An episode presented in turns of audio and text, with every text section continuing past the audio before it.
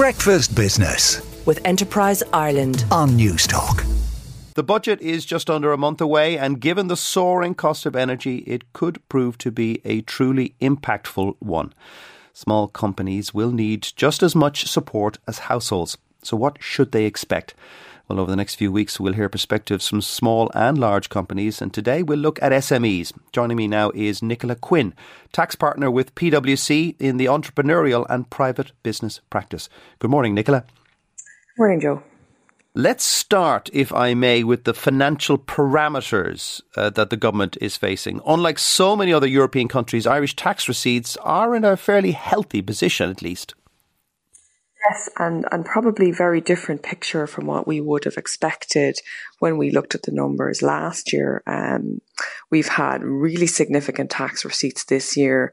Um, and, and that's really given us a bit more headroom than we might have expected, which is good news.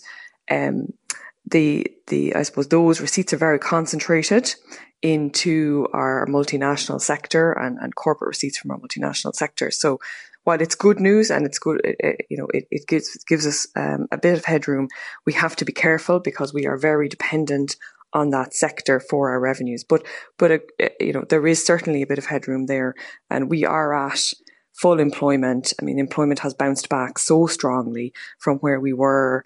If we look at where we were two years ago with COVID, even where we were this time last year. So a lot of people in employment, which is helping our P A Y E receipts, and good numbers coming in from our multinational sector, which is giving us good corporate tax receipts. So there is some money in the pot, uh, but a lot of people looking for money. OK, well, let's get the good news out of the way, shall we? Yeah. Um, we'll come to what S M Es need to tackle surging energy costs shortly. But first, what else non-energy related would you recommend the government introduce to help small companies in the budget?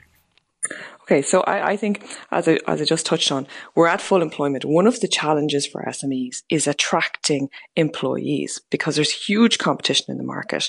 Um, and when I talk to companies all across the board, no matter what sector they're in, um, they are struggling to attract employees.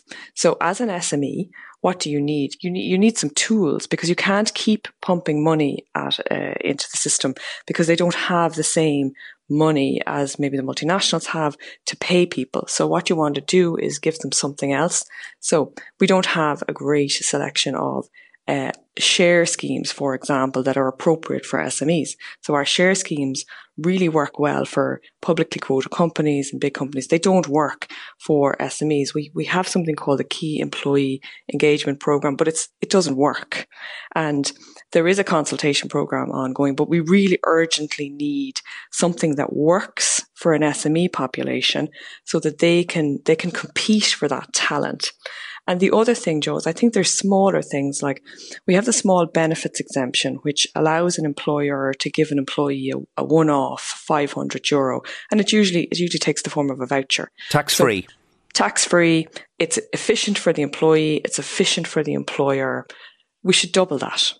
So it's what what is it at the moment? five hundred euro. So it's five hundred euro. Make it a thousand euro. So the employer can efficiently, without employer P R S I, give the employee a benefit, but the employee then has a thousand euros. So there's a, there, you know, it, it benefits both sides because the employee has some more money in their pocket to spend.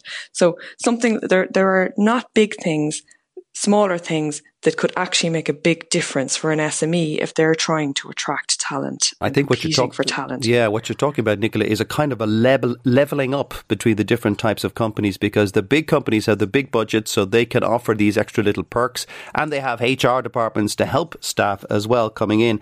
And let's move on to the big issue of the day and what small companies could, maybe should, expect to help them with their soaring energy costs. And we've heard stories whereby the cost of energy has jumped from fifty p per therm to eight hundred fifty p per therm over the last year. Yeah, and I think we've seen uh, I, I, I B E C published some stories last week in terms of the, you know, real life examples of energy bills uh, gone through the roof. Really difficult for S M Es. And I, I think that the problem here is, where do you stop in terms of pumping money into the system? So um, the government, uh, as you might remember, did an intervention, a specific intervention with the hauliers uh, back in March, which they ran for about eight weeks to give them a chance to uh, to adjust. Um, I don't think we're going to see a free-for-all on the energy. We've seen some um, headlines this week around the E U intervening in the market and, and we needing a concerted uh, E U approach. Um, there, there may be some supports. I think we might see some direct supports, but I think they are going to be limited. Um, so I think what we're going to need to see for the S M E population is some cash flow measures. So how do we help them manage through this extraordinary time? And and it's a little bit like COVID. So I think we are going to have to go back to the the tax debt warehousing um, and, and give people that facility, because you mentioned in your review of the headlines there, the lack of banking uh, opportunities for S M Es. So funding and financing is a big issue. So we are going to have to see some government support there in terms of, let's say, tax warehousing is, is a good one. It worked really well during COVID. I'd like to see an extension of that. I think there are other things that we could tweak in the existing system. So, for example, there's a really good um, credit available to companies for R and D expenditure, um, and that credit can be turned into cash over three years for companies. So why don't we accelerate that? Let's turn that into cash does in that one mean year. That, does that mean that if you invest in capital, uh, that you can write off more than the actual cost of the investment in ter- from your tax bill? So there, there's two parts, I think, Joe. One is there's an existing credit if you have research and development spend, which is uh, which is there already.